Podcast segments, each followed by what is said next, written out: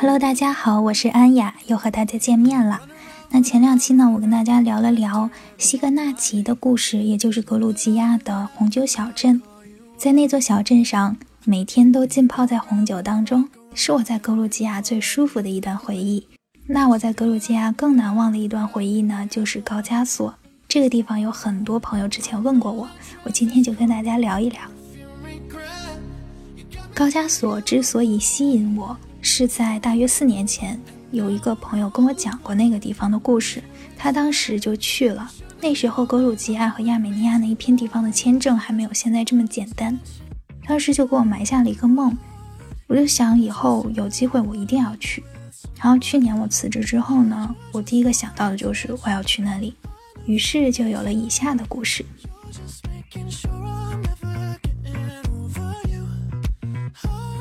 我是在来到格鲁吉亚大约第六天的时候，开启了高加索的旅程。高加索的旅程呢，是从坐螺旋桨小飞机开始的。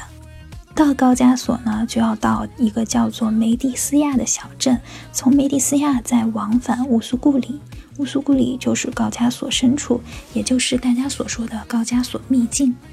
梅蒂斯亚的上一站呢是姆兹赫塔。今天我就跟大家主要聊一聊从姆兹赫塔到梅蒂斯亚的这一段空中的旅程。因为之前有朋友跟我讲过，说他们这段行程就是因为种种原因，天气原因啊什么就被取消掉了，所以非常的遗憾。但这段行程我特别的推荐，是在国内甚至世界上其他地方很难体会到的。那在姆兹赫塔的时候呢？我们住处的主任就开着他的小车车，当然他也收费啦，收费大约就是当地的出租车的价钱，收费也算公道。然后呢，把我们送到了当地唯一的小机场，这个小机场离小镇只有二十分钟的车程。机场迷你到呢，就让我觉得这个地方真的在营业吗？因为在国内的时候，我们坐飞机基本上都会提前两小时到达，如果你托运的话，可能还要三个小时。那就按照习惯呢，我们就提前了一个半小时到。但是我到的时候发现这个机场空无一人，大门是开着的，很长时间都没有人。反复确认过地址没有错，这个机场小道就整个候机大厅就只有七十来平米的样子。哎，但是我搜了一下 WiFi，居然看见有一个 WiFi 叫做机场旅店，就说明它那个旁边有两条道里面那个房间有可能就是给游客过夜用的。然后整个候机坪的。等候的座位也就不到二十个。后来我想，是因为可能这里起飞的飞机都是那种特别特别小的飞机，座位最多了也就十来个，所以他也就没设那么多的呃游客等候的座位在那个候机小厅里。然后这里停机坪呢和跑道一眼就能望到头，所以也就只能安排螺旋桨飞机。这的小飞机啊，就像动画片里似的。它不仅体积小，它也轻。然后就我眼看着一个工作人员把那个小飞机螺旋桨的小飞机用手推着那个机头，然后倒着给它推进了那个仓库里面，就直接用推的，都不带上去开的。然后我坐的那个飞机呢，它是一个十五座的小飞机，然后所以加上飞行员一共是十七个人。然后那个飞行员啊，等他来的时候，我才看到他比乘客们来的都晚。他也是大概在起飞前十来分钟到的吧，然后我们一起登的机，嗯，特别特别胖，还特别特别高。那个小飞机啊，它真的是弯着腰进去，因为我坐在第一排嘛，它那个驾驶室和第一排之间都没有门的，他从那个第一排那个缝啊和那个驾驶室之间那个小缝把自己是塞进去的，就我眼看着他抱着自己的肚子，把肚子给挤进了驾驶舱，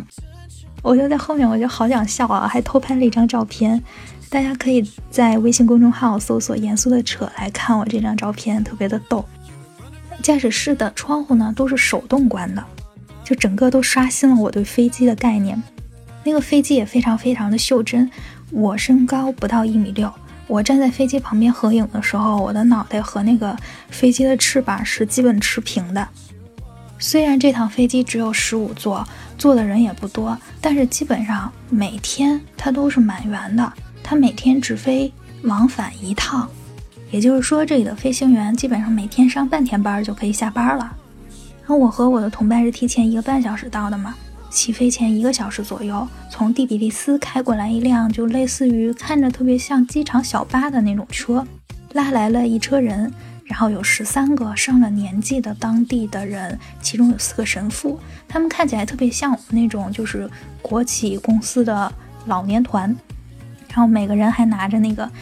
塑料袋装的同样的食物，就一看就是统一发的，一个苹果，一个三明治。还有瓶水，没有人有任何的行李。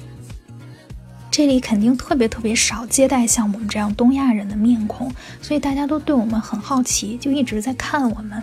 就这几个小时的时间，就一直在接受注目礼，也是觉得挺兴奋的，感觉自己成了大明星一样。我就各种拍拍拍，飞行员也特别配合我，他就一直在看着我乐。我估摸那个表情就是这孩子怕没见过什么世面吧，就是那种意思。这趟航空的中文翻译过来应该叫香草航空，它每天是往返一趟嘛，然后一架飞机只有十五个游客，所以机票真的非常非常难买，就是卖一张少一张。嗯，你要提前去买，如果买不到的话。那可能你的行程就要改别的方式去了。至于其他什么方式，我不太清楚，大家可以搜一下攻略。之所以很强调这一趟飞行的旅程，其实也就两个小时的旅程，还是因为这趟飞机它在上面看到底下高加索山脉的美景真的是超级棒。嗯，我特别感谢当地的那些游客啊，把。最前排两个靠窗的位置，也就是视线最好的位置，让给了我和我的同伴。由于这个小飞机它是螺旋桨的嘛，所以它肯定不会飞太高，它就飞不了太高。然后高加索山脉的海拔又不低，所以它基本上都是擦着山脉上飞过的，所以整个飞行过程中就附赠了将近一个多小时的高山植物展，非常非常好看，植物茂密到你根本看不到一丝黄土。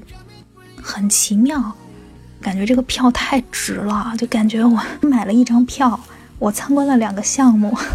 最精彩的就是在降落前十分钟的时候，飞行高度就开始往下缓缓的降，恍惚间仿佛从森林里穿过，伸手就能摸到那种植物的水润的新鲜感。远处呢就是雪山静静的立着，这种反差特别的震撼。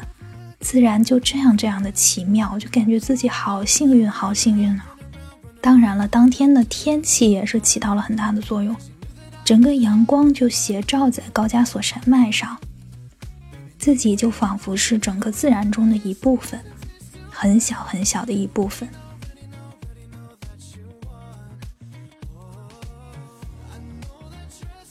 那飞机降落的时候呢，同样是落在了梅蒂斯亚非常非常小的机场里。这时候我依然在锲而不舍地拍拍拍，然后飞行员胖大叔就对我招招手，特别开心地目送我们离开。那今天呢，就先跟大家聊到这儿，下期呢，我再跟大家聊一聊下了飞机之后真正的高加索美景。大家可以在微信公众号“严肃的车”找到我，查看我所有的旅行故事和旅行照片。我们下期见啦，拜拜。